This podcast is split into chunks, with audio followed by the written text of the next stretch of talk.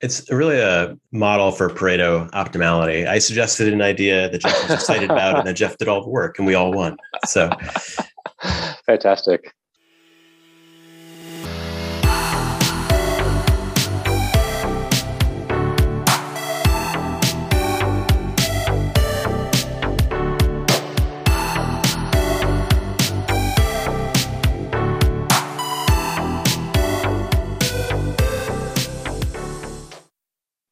This is Densely Speaking Conversations about Cities, Economics, and Law. I'm Jeffrey Lin. I'm an economist at the Federal Reserve Bank of Philadelphia. Today's show is the third and final part of our special series on urban economics and history, centered on a special issue of regional science and urban economics.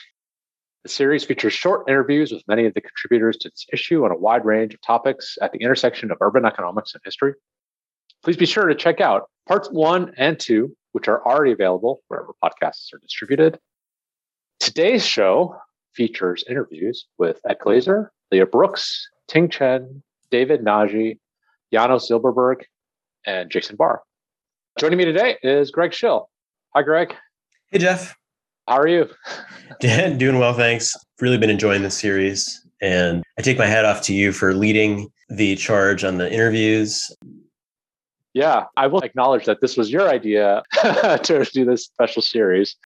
But I was more than happy to do all these interviews with some of the leading uh, researchers in this field.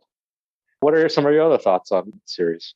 I really enjoyed these. I think Ed Glaeser is probably the urban economist that the highest number of our listeners is familiar with, you know, author of some famous books, Triumph of the City, Survival of the City more recently, and a bunch of other work it was fun just to sit down with him and to have Leah Brooks back as well. She was one of our, I think she might have been our first interview yeah. about infrastructure costs.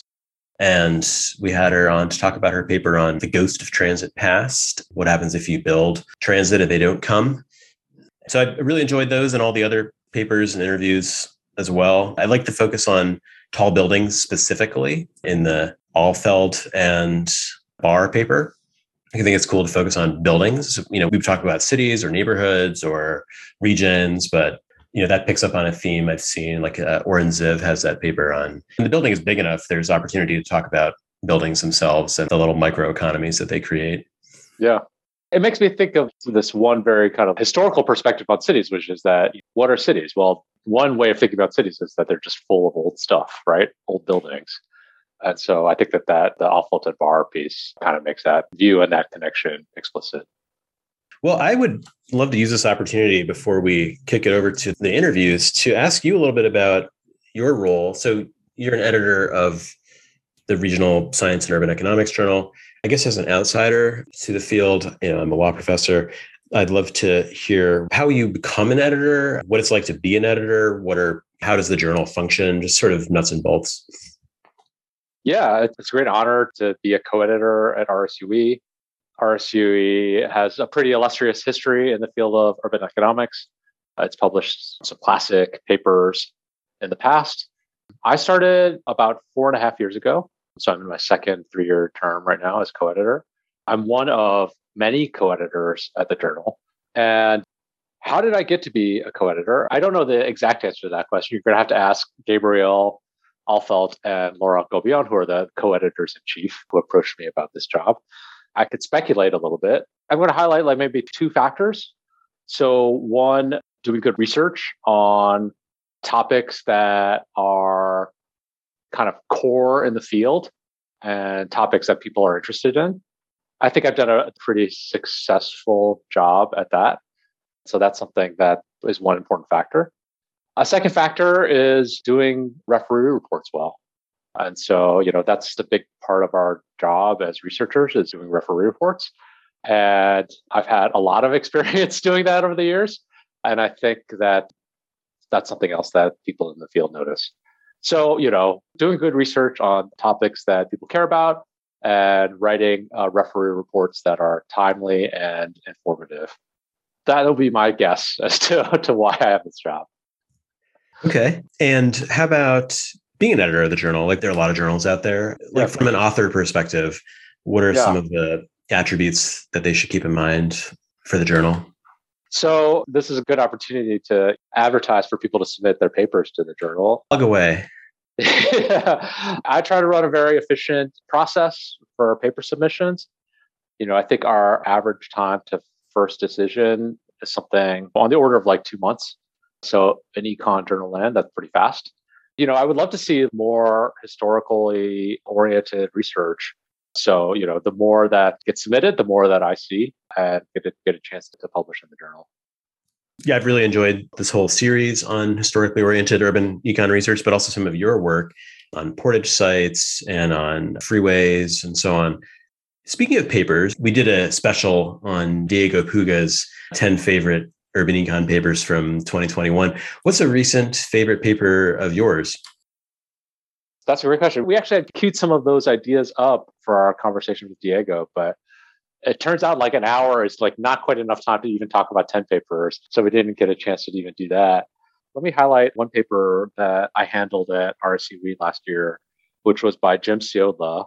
And so this was a paper that continued his research on the effects of the 1906 San Francisco earthquake and the subsequent fire. The paper in RSUE called Firms, Fires, and Fire Breaks, the impact of the 1906 San Francisco disaster on business agglomeration. That was in 2021. The paper is about how the earthquake affected business location within San Francisco, so at a neighborhood scale. And there's a ton of interesting stuff in this paper. It's a follow up to the famous paper that was in the AER by Don Davis and David Weinstein, looking at the effect of the bombings of Japan during World War II they also did a follow up that was on industry uh, agglomeration patterns that came out in 2008 in the Journal of Regional Science. In this paper, Jim's talking about agglomeration of industries within cities at the level of a city block or a neighborhood. And what is the main result? Well, there's this substantial change in where industries are located after the San Francisco earthquake and fire. So if you look to spatially, they move to a different neighborhood.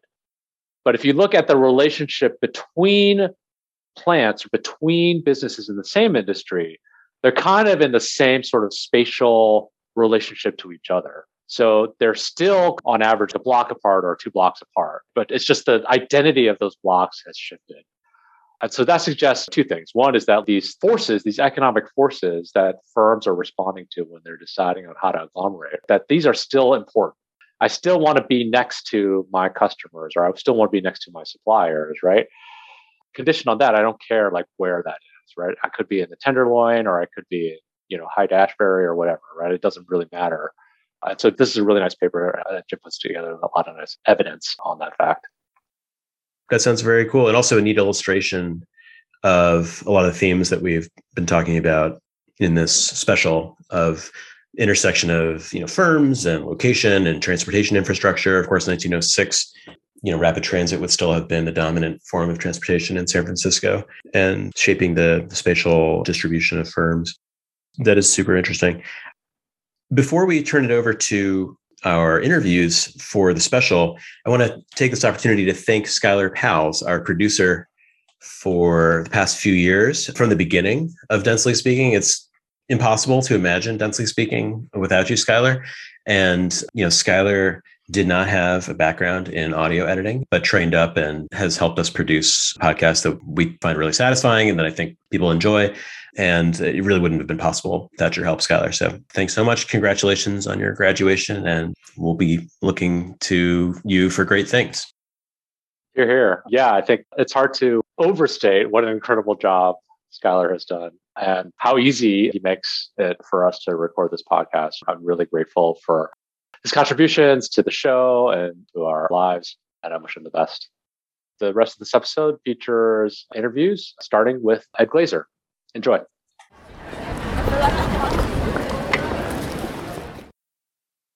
Our next guest is Ed Glaeser. Ed Glaeser is Fred and Eleanor Glimp Professor of Economics and the Chairman of the Department of Economics at Harvard University. His latest book with David Cutler is Survival of the City Living and Thriving in an Age of Isolation. Welcome to the show, Ed. Thank you so much for having me on. It's great to have you on. Your essay for the special issue is called What Can Developing Cities Today Learn from the Urban Past? And specifically, I think you mean the urban past as referring to the historical experiences of cities in today's advanced economies. Before we dive into the lessons, I wonder if you could speak a little bit on learning from history and how are developing country cities today similar to historical experiences of cities in the West, and how are they different? It's a great question. And I believe it's incredibly important for us to do our best to learn from history, but also to recognize the limitations of that and the fact that there are many things that are quite different. The technologies are totally different. The ability to feed developing world cities is just much easier than the ability to feed the cities of the wealthy world in, in, the past. So some things are eternal, right? The issues with dealing with waste, that hasn't gone away. That was a big part of our past. The issue of getting clean water in, that hasn't gone away. That's a big part of our past as well. The human proclivity to engage in crime and violence towards one another, that hasn't gone away. That's still there. But the technologies are totally different. And, you know, among the most important of those are, is food, but, you know, transportation as well right? I mean, 19th century American cities didn't have to deal with internal combustion engines everywhere. And so that made things much easier along some dimensions and harder along others. So it's a selective process of learning from the past. It's, interesting. I was just reflecting on your comment. What I meant is learning from the past of the wealthy world. That's really true. I think one of the reasons for that is that the urban past of the wealthy world is very well documented. The urban past of the poor world is either non-existent or not documented. We just don't have that history to draw on as much as we would like to. Yeah, so that's a good point, right? Like the technologies are vastly different, and that's going to affect how we can draw from history. So let's talk about the five broad lessons that you draw out in your article. I suppose we'll just go in order, right? So the first one is that political power has shaped cities for a long time. What are the implications of that idea for developing country cities today? You know, if you look back through history prior to 1900, prior to 1850, every one of the megacities in history had been an imperial capital from you know classical Rome to Tokugawa Edo to uh, Baghdad under the Abbasids, and cities in medieval Europe, even though they weren't megacities, were typically associated with some form of political power. Be it one of the petty princelings of the Holy Roman Empire's local seat or a large national capital like London or Paris. One of the things that, that, that's implied by this, of course, is that cities can be, in a sense, too big if they're growing just for political reasons. So I am not one of those who believes that there's an optimal city size or that we can tell that a city is obviously too large. But we do tend to think that if cities are artificially boosted by something that's unrelated to the real economy, that that's something to worry about. And certainly uh, the primate cities that are large solely because they're the seat of power and the autocrats resources just flow to everyone who's nearby. That seems like an unhealthy thing. And so worrying about ways to limit the tendency of politics to draw people to the center, that seems like an important policy lesson from that. What the right way to go about that is more difficult. You can imagine that you just move towards democracy where people in different parts of the country are more empowered. You could imagine that you just put more limitations on what the sovereign is able to do in the locality. So I'm not saying that there's an obvious single thing, but we do want to worry about cities being too large because of their politics. Your second broad lesson, I think, relates to your initial comment about how technology has changed and that kind of affects how we think about the lessons of history. So your second broad lesson is that transportation is important for shaping cities, but its importance has declined over time. That is a really important lesson.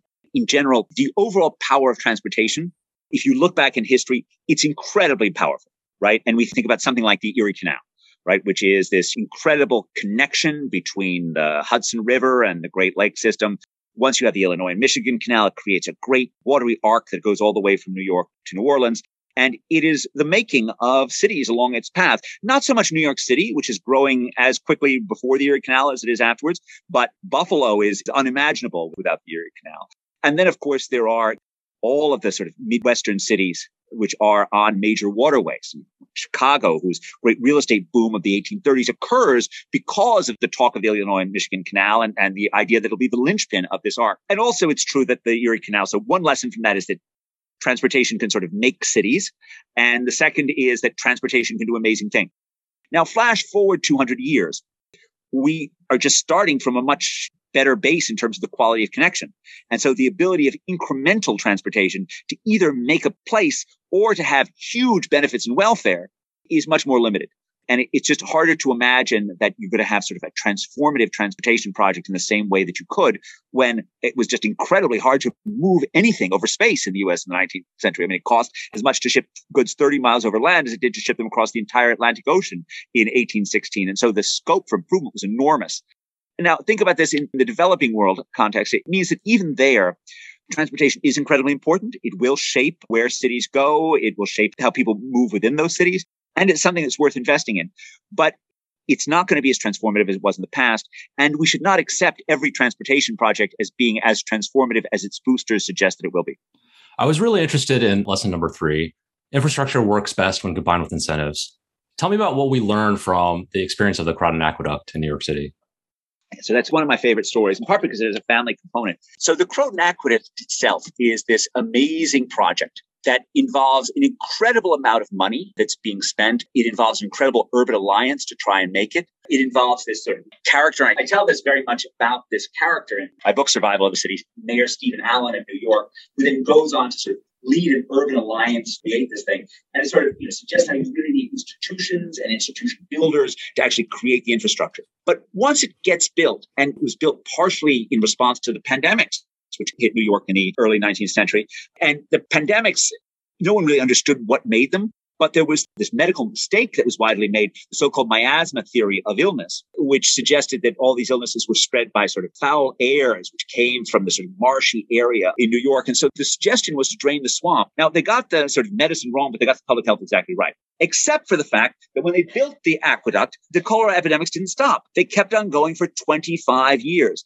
And this requires sort of a second urban innovator, Dr. Stephen Smith of Bellevue, who first organized this sort of alliance of doctors. They went, they documented conditions in the poor parts of New York. And they realized that like poor New Yorkers were not connected to the water system. Poor New Yorkers found it too expensive, just like the cities of the developing world today, where you have, you know, poor residents in cities like Lusaka who are not connected. And they found it easier to just go with their wells and their pit latrines. And they didn't really understand the connection to cholera and they continued to die. And it's not until Stephen Smith becomes the first leader of the Metropolitan Board of Health and then starts imposing fines on tenement owners. That's incentives to get them to connect that New York starts getting healthier. And this is exactly the lesson in the developing world right, is that some wealthy first world donor will go and build a water main and say, now it's your problem to get the connection. And poor people, the connection costs a thousand bucks. Per capita income is less than $2,000. And the residents of these communities say, no, thank you. We've either got to subsidize these things, which of course, if we massively subsidize water in cities, we're going to end up having cities that are in some sense too large because we've artificially subsidized urban life, or we've got to find people who don't connect as New Yorkers did. The reason why I said it has a family component is that my great, great, great, great grandfather died in the 1848 cholera outbreak in New York, six years after the Croton Aqueduct opened. So one of the thousands of New Yorkers who died of the disease during the years in which we had the Croton Aqueduct, we're not forcing people to connect. That's an incredibly instructive story. Let me skip ahead to lesson number five because I think it's related. So the Croton Aqueduct was a particularly structured institutionally. And your fifth lesson is that the kind of institution that we set up to manage infrastructure the optimal institutional structure is not clear, right? It depends on local conditions. It depends on local institutions and local capacity. Can you expand on that a little bit? Oh, big time. So I sort of have a typology in the back of my head of, you know, four types of institutions that can handle urban infrastructure or most public activities, right?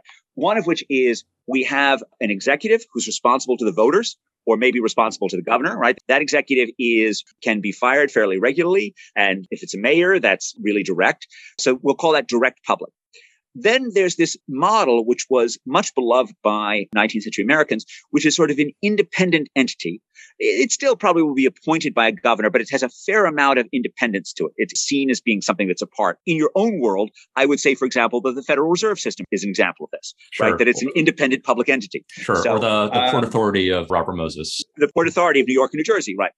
Then there's a third thing, which is a public private partnership. So there's a private company which provides the service, maybe with some public subsidy and maybe not. And then the fourth is it can be done by a nonprofit. So, for example, a classic example of this is so-called turnpike trusts in 18th century England that would operate roads. So you have these four typologies, all of which have pluses, all of which have negatives. So you should be better at me in explaining the downsides of having a purely public entity running, for example, the money supply. Right? We might think that local elected officials want to gun it to help their own elections in various ways. And 19th century New Yorkers had the same fear of Tammany Hall running various forms of public infrastructure, that they would be using that for their own political advantages. So they wanted something like the Croton Aqueduct Commission. They wanted something like the Erie Canal Commission that would be separate. And that creates at least the advantage of having someone who's apart from the politics who can take a longer view. But you really need someone of stature to be willing to run that. Otherwise, it can become just a tool where the mayor can do even worse things and say, oh, it's not my fault, it's independent. And that's often what happens with parastatals in the developing world, where you actually would, be better off having the elected official run it rather than being able to pass the buck and say, oh, it's not my doing it. Public private partnerships I think there's a lot to like about the Hart Shleifer Vishny analysis of like what nonprofits do well and do poorly. So they're almost assuredly worse at cutting costs. The classic Hart Shleifer Vishny analysis says they can be trusted not to cut quality. That's probably right. But there's another thing in urban history which is actually more important than that, which is they're less likely to bribe the government. So I've talked to Oliver about this and he's like to interpret that as a different variant of his own idea. I'm not sure that I see it as the same variant, but it is sort of historically the big problem with public private partnerships is they would just subvert the government. Right. They would just bribe the government in various ways. And the problem with nonprofits is it's just very hard to get them to do any large scale infrastructure. So you've got all of these different entities, all of which have strengths and weaknesses. And you've got to ask yourself what's going on in local conditions. So is your government strong enough to resist the bribery from a private company? Well, if it is, then PPPs are possible. If you know that your guys are going to be completely subverted, then don't think that privatization is going to be some kind of advantage. It's just going to mean wholesale robbery. Do you have a person of stature who you can put in charge of a independent public entity or who has basically an international reputation that they don't want to lose. If so, then maybe it's right to trust the international, the independent public entity. If not, then, you know, just make the mayor run it and don't think that you can do better than that. The last lesson is that property rights uh, for landowners were a key factor in the development of Western cities, especially in the English speaking world. Is that about a limit to what we can learn from history? Do you mean are those five lessons the end of what we well, or or or, or, so. or do differences in property rights regimes sort of make the lessons from American or UK cities, or does that circumscribe what we can apply to developing country cities today? not everywhere. I didn't mean it to be as far reaching as that. I meant it more that the, our urban development involved people buying up lots mm-hmm. and developing them and typically renting them. Yeah. Right. So 95% of units in New York in 1895 were rented, not owned. Yeah. And that, of course, solves the investment problem, right? Because you, you don't have a lot of poor people coming into the city who have large amounts of dollops of money, but they can provide rent on a regular basis.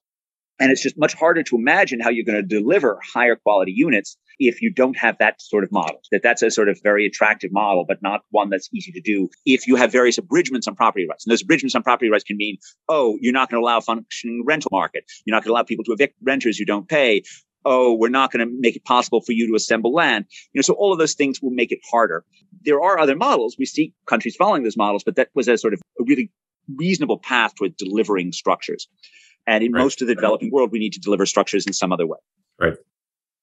Something that surprised me a little bit. I mean, it's not that surprising, but I think the theme of this essay, right, is that political economy and political factors are hugely important. And that seems to be like the bulk of what's transferable from history to the present, at least in this essay.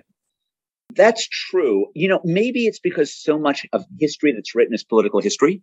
Yeah and that that that's I mean, we also, in our book, we tell the story of the 19th century cities as being the sort of hinge of history in which governments go from being basically totally malign, right? I mean, if you think about pre 1800 in the West, at least, I mean, the thing governments do is kill people. I mean, they may right. be killing people to stop other people from killing you, but, you know, it's still killing people. And right. then all of a sudden, over the course of the 19th century, governments start actually saving people's lives. And that's an amazing thing that happens the non-political stuff, it's interesting and it's political organizational as well, right? I mean, mm. the, the, sort of Croton Aqueduct is political, but it's also about the sort of organizations and nature of public capacity. I mean, it's a good question. Why don't we have more that's sort of non-political, that's purely, let's say, business history?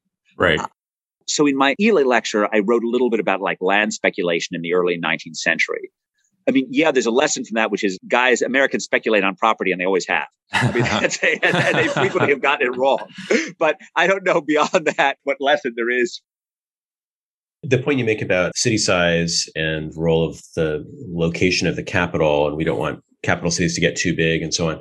That makes complete sense to me. I wondered how that interacts with our history in the US of state capitals that are highly heterogeneous in their locations within states. And at least some evidence suggests that the ones that are far afield, like Springfield or Albany or whatever, they're at least associated with higher levels of corruption, lower levels of efficiency than ones that are in Boston and Denver the work of Filipe Campante is well known to me. That's right. So I think there's a bit of a trade off. I mean, Campante makes this really clear statistically. On the other hand, it's clear that in terms of choosing their location, the people in those, those areas wanted to choose a capital that was not an existing population base because they thought that then the residents of Chicago would benefit for mm-hmm. example, from having the capital and they wanted to limit the rents going to Chicago. And they thought by locating things somewhere else, that would diminish that. The other political part of American history that seems to me to be closely related to this is the fact that we give all of these low density states to senators right? Mm-hmm. Which also sort of limits the ability of, of the rents to go to, you know, Washington, D.C. and the environs. So I think there are trade-offs, certainly. It's not like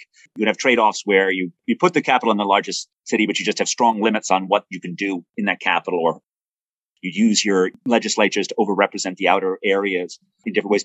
One of the things that came out of the past two years is that this has not been a great two years for Washington, D.C., which is kind of amazing given that we spent $4 trillion trying to like stop a recession from happening. Usually when we spend that kind of money, Washington booms. But mm-hmm. I think it's because so much of our counter recessionary stuff was really like government light. It was really involved massive amounts of spending without a lot of federal oversight. I mean, we just handed out trillions of dollars to bankers and said, go lend it to small businesses. It's a sort of a very different thing than like the New Deal. Ed Glaeser, thanks so much for joining us and talking about your essay. Thank you. Thank you, Jeff. This was great fun.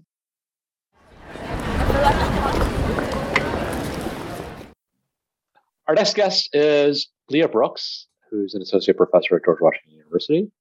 Leah Brooks has a paper in the special issue, co-authored with Genevieve Denoeux. The paper's titled, What If You Build It and They Don't Come? How the Ghost of Transit Past Haunts Transit Present. I catch at least two allusions, literary allusions in that title. Leah Brooks, welcome back to the show. Jeff and Greg, thank you guys for having me. I also want to advertise my paper as having also referring to Faulkner, Kevin Costner, and the famous silent film star Harold Lloyd. Absolutely incredible. I love it. this is the kind of thing that you probably only sneak in in an invited uh, article, right? That's correct, Jeff. And I was yeah. excited about it. I actually like to hide Easter eggs in my papers. In my job market paper, there's like a particularly bad pun. People can go look for that. So your paper, back to the business at hand, your paper is about transit systems in two cities, Bogota and Jakarta. Tell me what we learn about from comparing these two cities and their transit systems. All right. So I start this paper sort of a conundrum because I was asked to discuss two papers at a World Bank conference and the two papers were about bus rapid transit, which is basically a bus that works like a train in the sense that it has a dedicated track and prepayment of fares. So it's fast like a train, but it's cheap like a bus. And the two papers, one of them was about Bogota, which had, I think, by all reviews, a very successful bus rapid transit system. Lots and lots of people take it. It was pretty cheap. It's the backbone of their transit system. And Jakarta, which spent oodles of money building out a huge system that not many people take. So in the paper, I try to understand why Bogota has success and Jakarta does not. So just to be clear, I think it's fair to mention these papers, right? So the paper on Bogota's BRT is by Nick Tsivanidis, evaluating the impact of urban transit infrastructure evidence from Bogota's Transmilenio. And then the paper on Jakarta is Arya Gaduh Tadeja Gračner and Alexander Rothenberg, Life in the Slow Lane, Unintended Consequences of Public Transit in Jakarta. What do you conclude about the factors that are important for understanding these differences in success, Bogota and Jakarta? All right, Jeff, it all goes back to William Faulkner, who said, the past is never dead. It's not even past. And, you know, he says that about the American South, but I think it's true for transit in cities too. Yeah. So I say that the answer lies in the past. So you have to think back a long time ago to the city where people only walked. That's the walking city. People walk everywhere. So cities have to be pretty small. Then there's this great innovation in transit. Let's fast forward to the streetcar, which opens the boundaries of the city.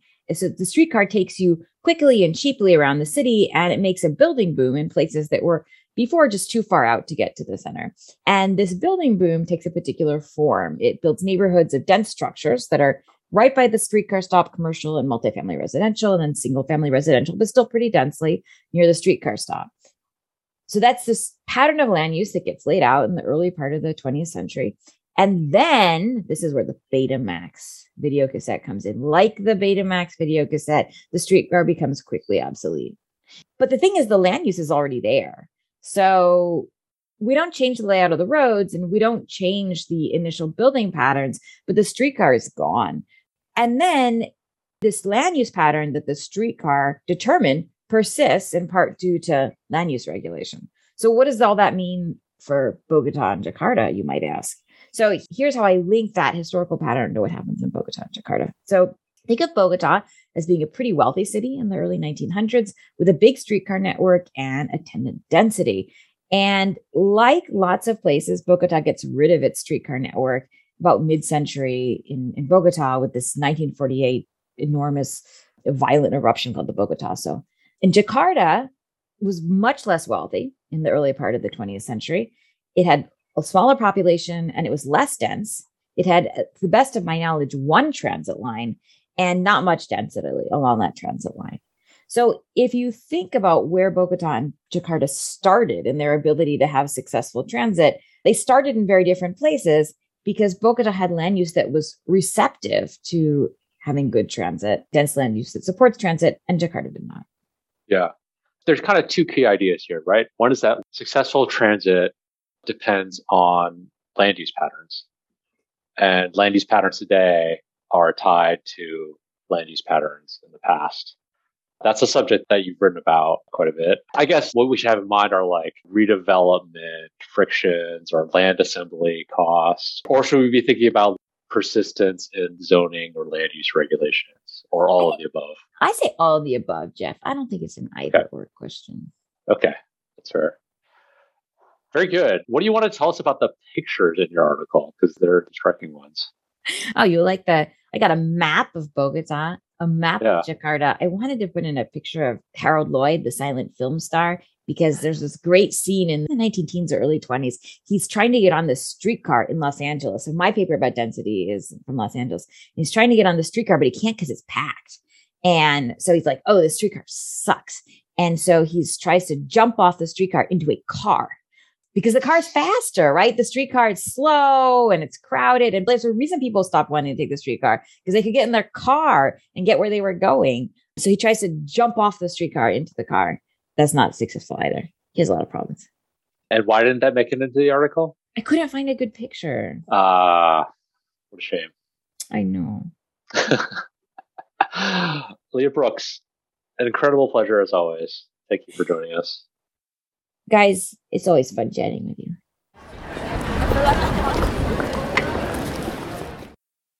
Ting Chen is professor at Hong Kong Baptist University.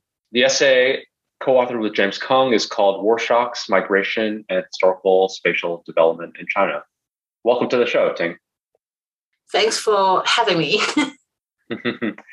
so this is a really interesting article. Let me kind of get some context. So Chinese civilization has its roots in North China.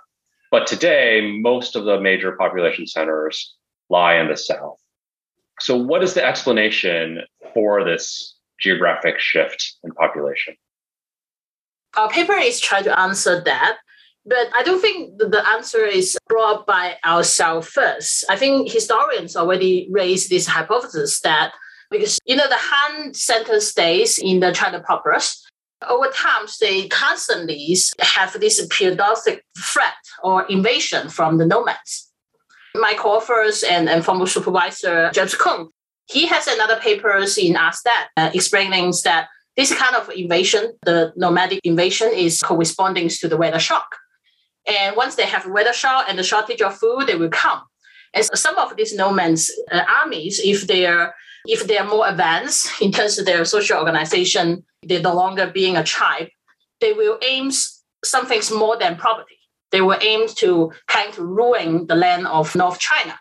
This war also a wave of mass migration. You face the war, and then the, the common peoples they will kind of flee to the south side of China. And altogether, there is a three ways of mass migration recorded in history. And we think that's gradually shift this economic center to the south in history. Let's talk a little bit about what you're able to document and the data in particular, which seems pretty remarkable. So you have a database population in these small geographic units, these grid cells, for over 2,000 years. Can you tell me a little bit yeah. about the construction of this database and then what you guys are able to document from these data? Sure. Um, one good things about China is that we have centralized, unified state at the very early periods of history. Like uh, we have our first unified dynasties, that's Qin dynasty, but they only last less than 20 years, around 200 BC. And then we have another dynasty called Han dynasty. And Han dynasty is really the first dynasty who have the centralized state power, uh, state capacities in terms of they can do this mass scale uh, population sensor, kind of like population sensor, but it's controversial. Also, there is some historians saying that what their sensor is really not the head count, but the number of household. I mean, there is arguments of that, but that's okay. But we make use of this data. I mean, the first way of this type of sensor happens in 2 AD, in the middle of Han Dynasty. And then over time, we have periods in history that are separated. We have periods of histories that are unified. And once there is a unified state, so every of the empire, the founding empire will have this demands of censoring how many headcounts, how many peoples are under their commands, because that means how many peoples that will pay tax to them. Almost always at the beginnings of the dynasty, they will conduct this type of a census survey. We make use of this archive I mean, as I said at the beginnings, uh, because those hypotheses, the free ways of migration and the nomadic invasion, that's a hypothesis raised by historian, but they don't did this systematic collection or uh, data. Now we can digitize the archive and then geocode them to make the grids type of data you mentioned. It's really an incredible database. Let's go back to the history here. So there's three waves of migration instigated by these nomadic threats. What happens after these migration shocks? Do people go back to the places where they originated from, or do they stay in their destinations? You raise a very interesting question. As I said, most of these max ways of migration, it comes of triggers by those nomads who have the power, who have already transformed themselves from tribes to nation and then they have the interest in changing their lifestyle of livings from nomads to like based on the farmings. So they have the powers to root the lands of Han Chinas.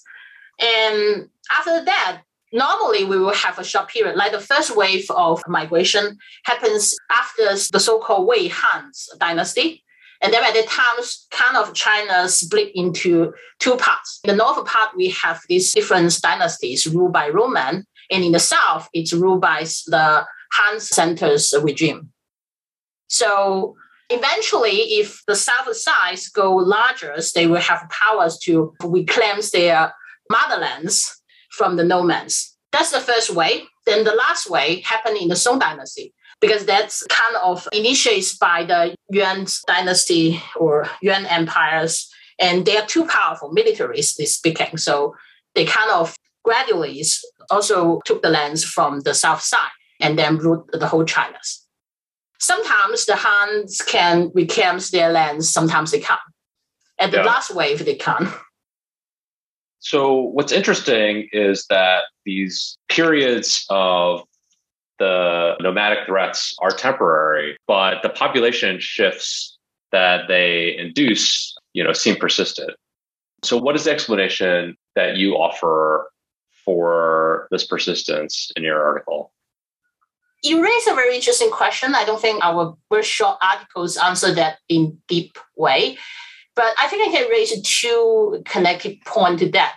First is that this mass migration, what is different from the normal war-induced refugee wave that we see is that those elites also move to the south with the common peoples, like the elites included the bureaucrats, the artists, the scientists, the scholars, and also the royal families also move to the south. And once you have this elite or people with human capital that move to the south, they will introduce new ways of agriculture productions. Like in the Song Dynasty, after the peoples move to the south, we really see this wave of adopting a new species of rice. Interestingly, they also changed China's people's food consumption. In history, China used to eat a lot of wheats and millets. But nowadays, China's are really used to eating rice. But that happens only after Song Dynasty, when these elites move to the south and they start farming and developing the land in the south, which are really suitable for rice. And I think when the elites comes and when they invest in adopting this technology, it really changed the environments of living in the South, making South become more uh, accommodable for peoples. That is why gradually it really shift the balance because now living in the South, it seems to be safer and also more productive. You can have a more productive agricultures. And I think that's one important and this is uh, gradual changes. And another thing is that, I mean, when the nomads ruling the north, some of them are very friendly to the Han culture, and some of them they don't. They still maintain their ways of living. And that can raise some conflict between the elites and also the, the nomad rulers. And if the elites feels that their ways of ruling really threatens the culture, they will also choose to move to the south. So that's why the free ways of migration, what I mentioned is what induced, but normally it took a very long time to finish this migration over hundreds of years because they are gradually findings in the south is more productive land, uh, living in the north is more and more unbearable, then they will move to the south. They both seem like reasonable hypotheses. I guess, as you say, right, like it would be interesting to see future work really flesh out these explanations. So far in our paper, it remains to be hypothesis. We haven't collected the data on like this technology adoption and development, but we have the impression from the his- historian's account that it matters to the developments of the South. But I think that would be a very interesting topic for the future research if anyone interested. Yeah, for sure. Well, I'm looking forward to that. Ting, thank you so much for joining us. I really appreciate you coming to discuss your research. Yeah, thank you for inviting me and your very enlightening question.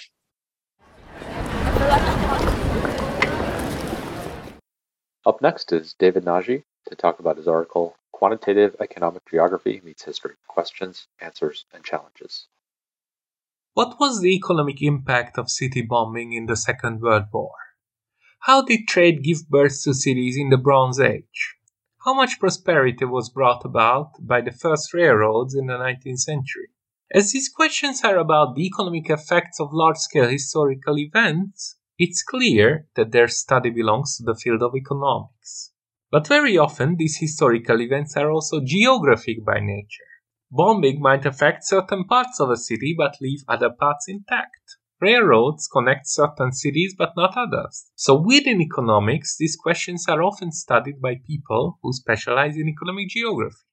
In my article, Quantitative Economic Geography Meets History Questions, Answers, and Challenges, I, David Nagy, junior researcher at CREI, review the part of the economic geography literature that has examined the economic impact of historical events using a methodology that combines data with economic models. One might wonder why looking at the data alone is not sufficient to answer these questions.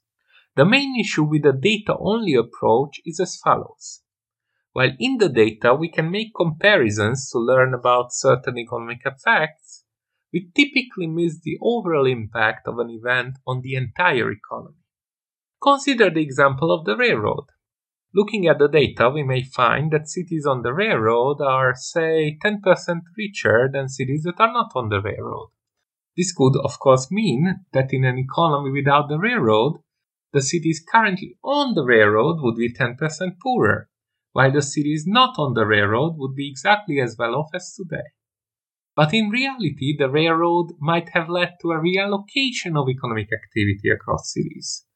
In response to railroad construction, economic activity might have moved from non railroad cities to railroad cities.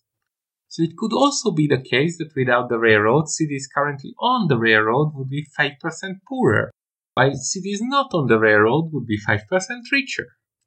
This again gives us the 10% difference found in the data, but a very different overall impact of the railroad on the entire economy. To learn about this economy wide impact, we need to augment the data with an economic model.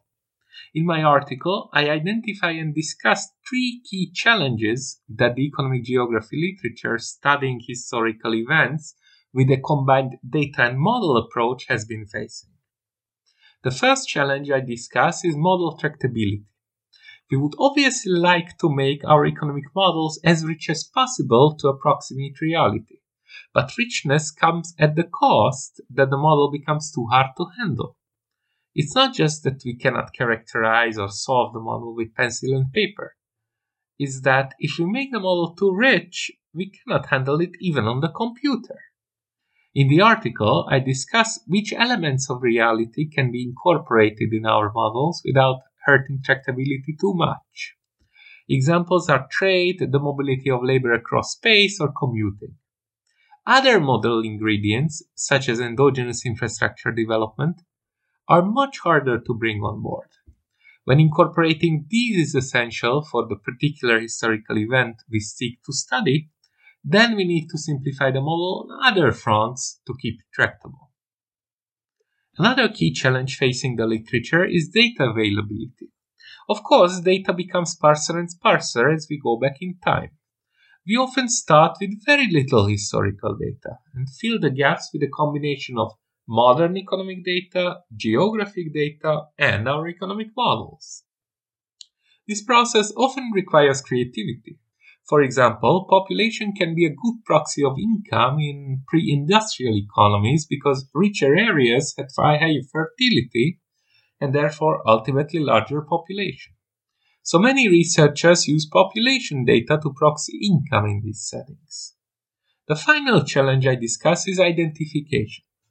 Even if we find that a given historical event is associated with certain changes in economic activity, correlation doesn't imply causation.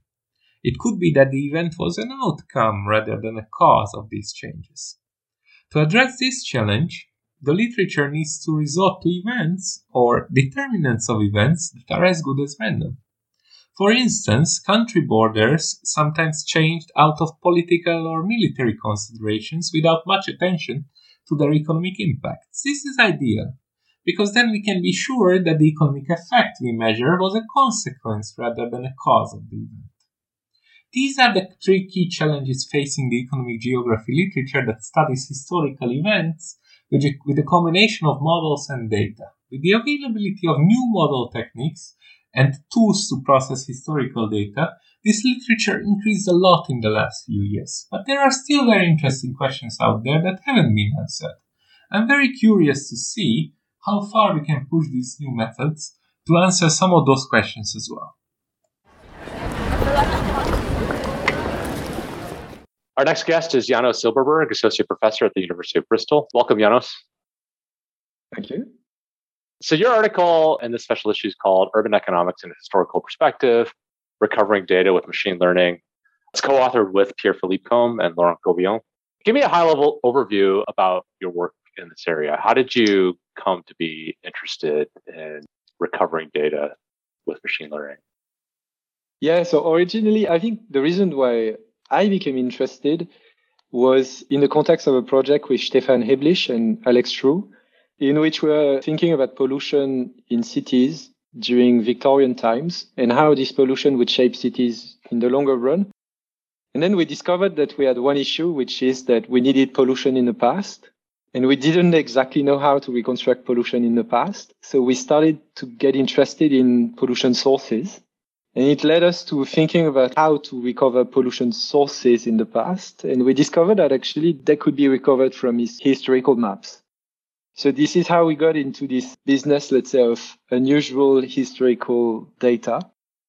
And I suspect that the other co-authors on the project, Laurent and uh, Pierre-Philippe, went also through similar questions and coming across these very high quality maps in France and thinking of all the projects that could be done by extracting information from these rich sources.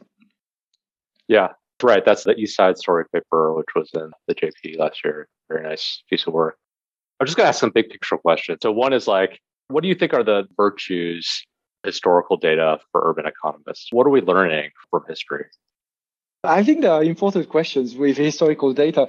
I mean, you've contributed to some of them. I think the first one is to give us a long run perspective on some mechanisms that require the long run. If you think about, for instance, the question of persistence of spatial equilibrium versus geographic fundamentals in explaining why cities are sort of always in the same place. I think you would need to get some data in the past to understand whether there were shocks, for instance, to the structure of economic activity and whether it persists over time. And I think you've contributed to some of them. I think also there is another aspect, which is that we have a lot of transforming economies and transforming cities and it happened that historically, some of our developed countries have gone through this long run transformation of, for instance, mass rural urban migration and cities that are transforming and sprawling and suburbanization, like kicking in and then gentrification in the long run. And I think it's true that historical data in some of our countries may help maybe shed light on this more recent development in other countries and maybe better understand how maybe policies might or might not mitigate some of these very long run effects that we see nowadays. Yeah, I mean that's kind of the common way to think about like what is the value of history, right? And hopefully we can learn from history to tell us something about the present. And maybe sometimes that's about thinking especially about developing country cities today. In terms of the content of your review article here, what are the challenges at the frontier in terms of collecting and digitizing these historical data sources? Okay, so we looked at it. I think we looked at it in three steps, to be frank with you. The first step was to think about important questions that you can address with historical data, and it got us into looking at recent articles that were using this type of historical data of high quality. And we were quite surprised that we are seeing a lot of such articles, extracting very innovative data sets, sometimes from tablets, you know, to recover like lost cities. We discovered that there were actually a lot of articles already using data that I would describe as high quality data that is a bit buried behind a wall of complexity in order to extract it, either because it's written documents or it's historical maps. And what we discovered also is that everybody had a sort of hand designed way of getting the data, either by designing like smart research assistants or having some form of limited machine learning approaches. Every authors or uh, groups of researchers a different way of dealing with this data set. And then because of that, we started to think whether there were like some common aspects to this data, which was, for instance, one challenge is that it's very disorganized data, or at least it seems so. In the sense that historical maps, it's a list of features but these features, they, for instance, they conflict with each other. You have like labels that are written on top of buildings. Then you have lines that intersect these buildings. And these features also, they are unorganized in the sense that in order to get them, we need to be as smart as a human being looking at it, in the sense that you need to understand the context of it. In order, for instance, to decide whether something is a chimney or not, maybe you need to understand whether it's located within a workshop or located within something else. This is why we understood that there were these challenges and that people each time had a sort of do it yourself approach to it, sometimes designing some machine learning, sometimes research assistance. Yeah. And this is why we started to dig into more systematic ways of extracting the data in the new tools. Yeah. I mean, I think you're getting at something that is a big challenge and something that I've encountered in some of my own work digitizing old data is that every situation is at least a little bit different, right? No data source is the same. And so it seems inevitable that there's going to be some customization required for every project.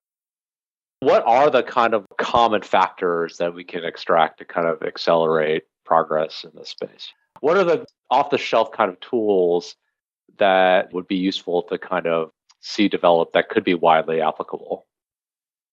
Yeah, so I think in general, like in some of the applications that we were mentioning before, which were historical maps or written documents in which you're trying to sort of isolate, for instance, articles in newspapers and actually extract the text from something that is a handwritten document. There are approaches that exist, they exist nowadays, which uses computer vision and machine learning, or more generally, they're using even deep learning. And uh, these tools more and more routinely used, I think, the industry and it's true that they've not been used so much by, at least systematically, by us, researchers. And I think they are not used for two reasons mostly. The first one is that there is a cost in designing such tools. There needs some pre-processing in a sense right. that the machine doesn't take the same thing as you, human being. It needs to be somewhat pre-processed, but on top of that, it needs to be trained. And even though many of these tools are described as black boxes, and there is some aspect to it, it's still a black box that needs to be fine tuned. So it means that even if it could be applied more flexibly to various documents of various sorts, it still needs to be fine tuned to a certain context. And it means that there is a sort of fixed cost to be paid in order to develop those tools.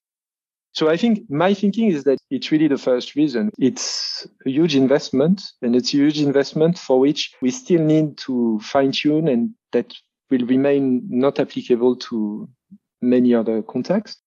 And I guess the second reason has to do maybe also of the way economics work, in which it's more small teams that are working on an article, but there's not a big movement in general of organizing larger teams, creating something like a public good. The reason why I'm mentioning that is because, for instance, the American census was digitized quite systematically, you know, and it was linked over time, sometimes using these advanced tools but it was using in a context of more of a public project. The structure of economics is not lending itself so much to designing, to collaborating and designing these big projects in which you would create a public good that could be used by everyone else. Everybody has a bit this hold up question of spending so much time generating something that could then be later used by somebody else. So I don't know if there is any way to deal with this, but I suspect this would be one of the barriers as well. Great. Thanks for joining me. Super interesting article. I think definitely seems like a bit of the future, right? More and more, I expect to see these kinds of techniques applied, papers in top journals. So thanks. Yeah, thanks a lot. And thanks for inviting me. Our next guest is Jason Barr. Jason is professor of economics at Rutgers University in Newark. Welcome, Jason. Thanks. It's great to be here. The article is Viewing Urban Spatial History from Tall Buildings. It's co authored with Gabriel Ahlfeldt. Before I ask you about the paper, Jason, I kind of want to know a little bit more about your work in this area. I think you're well known for your work on the economics of skyscrapers. How would you summarize your agenda in this area and what you found over the years? My agenda, broadly speaking, is trying to understand something a little bit more about the underlying economics of skyscrapers. It was not something studied in the economics literature until quite recently. I think for many years, economists just saw skyscrapers as a kind of sub area of like real estate more broadly. And so the tall building as something separate from real estate markets was not really widely seen. So I kind of got into this as someone who was interested in New York City history. So I saw skyscrapers a little bit differently than just another form of real estate. So my work has been testing various hypotheses. How economically rational are they? Are they too tall? And then most recently with my work with Gabriel, we're looking at spatial structure and what's the relationship between horizontal land use and vertical land use and things like that. So in my experience, it's a field that's understudied and has tons of questions that are fun to investigate. Yeah, for sure. And I think you mentioned your interest in the history of New York City. I think that's something that ties very nicely into the article that you wrote with Gabriel. So diving in a little bit, the central claim of this uh, review article with Gabriel is that Data on durable and tall structures represents an underutilized resource that can be exploited as historical big data to study the spatio-temporal evolution of cities. What did you mean by this? When you think about cities, cities are generally dynamic entities. People come, people go, businesses come, businesses go, prices go up, prices go down. But buildings, by and large, remain. And in a way, the fact that buildings tend to be durable, especially tall buildings, means that we have a kind of almost like a economic archaeology that is available to us without actually having to get a shovel and dig below the ground. We can view the history of cities through building atlases, through databases, and maps and things like this, especially with big data now and computing power and AI and all kinds of software. There's this untapped resource of exploring how cities have grown, how their land uses have changed, how building heights have, have changed over places over time. I mean, it's all there. It's just a question right. of calling it and exploiting it. Right. It seems like there's two dimensions here to your answer, right? Like one is that like no pun intended. Yeah, right, right. But three dimensions, no pun intended. yeah. If we were to take a snapshot of a city today, we see skyscrapers from every era of past building boom. So, mm-hmm. you know, in Manhattan, you have the Empire State Building, the Chrysler Building, you have all the way up to all the Billionaires Row apartment building near Central Park. So that's one dimension, right? Like if you take a snapshot today, you see this cross section of buildings from different eras. But also, you have potentially data sources that tell you about historical building heights and building in history that may not be around today, but which tell you something about sort of the economic geography of the past, right? That's right. So, number one, I was just looking at the data set for New York City before this podcast, and you know, something like 50% of New York City's buildings were completed before 1930. 70% of New York City's buildings were completed before 1950 and 80% of New York's buildings were completed before 1965. So even today, literally 80% of New York's building stock is many, many decades old. So, right there, just looking at the current building databases, you already have a historical record of, of New York's building patterns. And you know, you could argue that buildings have been destroyed and maybe you have some kind of bias by looking at uh, today's data, but I don't really think that's the case. I think we can use today's cities to give us some indication of what happened in the past. And then again, they used to publish fire insurance atlases all the time. So these fire insurance atlases have building heights, building uses, and these are increasingly digitized and available for research. So the record's there. Again, it's yeah. just a matter of how we exploit it and what kind of questions we can try to get at with this data. What are some kind of future developments on the horizon are you most looking forward to? Is it sort of mass digitization of some of these historical records, or is it something else? Okay, I think mass digitization is a huge untapped area. There's some efforts by, for example, like the New York City Public Library, where they have people sort of geo-rectify maps. But then once you align the current maps to the historical maps, the New York City street grid, then you basically have to sort of digitize them so you could use them as shape files. And there's some attempts to do that. And then there's also attempts at basically digitizing entire censuses. So once you combine, for example, the building maps, the historical atlases with the censuses, right there you have a whole new sort of explosion of possibilities with mapping historical building uses, building types, building heights with population, things like that. So that's one area that's definitely like basically an untapped resource for, for sort of new big data sources. And some people have been doing this, but certainly there's a lot to be done. So that's definitely an area of possibility. Also, there's the current databases that also keep track of Emporis keeps track of demolished buildings. So to the extent that if somebody is aware of a building that was demolished, they can type in the data. So databases like Emporis are kind of like a wiki element to them where they allow people to upload information that that they know about and sort of just becomes this rolling database. So I think there's also a lot of avenue for people to add demolished buildings to that database too. So that's another part of the kind of big data universe. Yeah, you know, in terms of like the fire insurance map, it seems like there would be a lot of public value to having a large, accessible database that many many researchers could have access to. It almost begs for an NSF style grant and a big team to be able to tackle that. Yeah, and also they were done for most medium-sized and large cities. And so I know you've done work on sort of standardizing census tracts over the various census. So imagine we can combine census tract data with uh, standardized fire insurance atlases, it would just add a much richer dimension to our understanding of kind of the evolution of cities. Something I was thinking about as well is there's a handful of research papers now. I don't think it's as large an area to be called a cottage industry, but uh, several papers have taken these, looked at uh, big urban conflagrations that have destroyed big neighborhoods, and then they paired that with the urban atlases or the fire insurance maps. And so then you can kind of see what happens through the evolution of the development through the fire insurance maps over time inside the burned area and outside the burned area. And so that's just like a sort of a small sample of what you can study once you get these fire insurance maps. You can kind of overlay them with all kinds of other urban things. And in the fire case, you could look at land uses and building heights before the fire, after the fire, and, and set up kind of an, your econometric methods to be quite, you know, rigorous in a way to sort of identify cause and effect and things like that.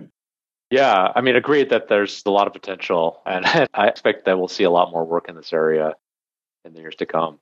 Thanks for joining us, Jason. It's a real pleasure sure. to meet you and chat with you about your work and the paper that you wrote with Gabriel. Great. Thanks for having me.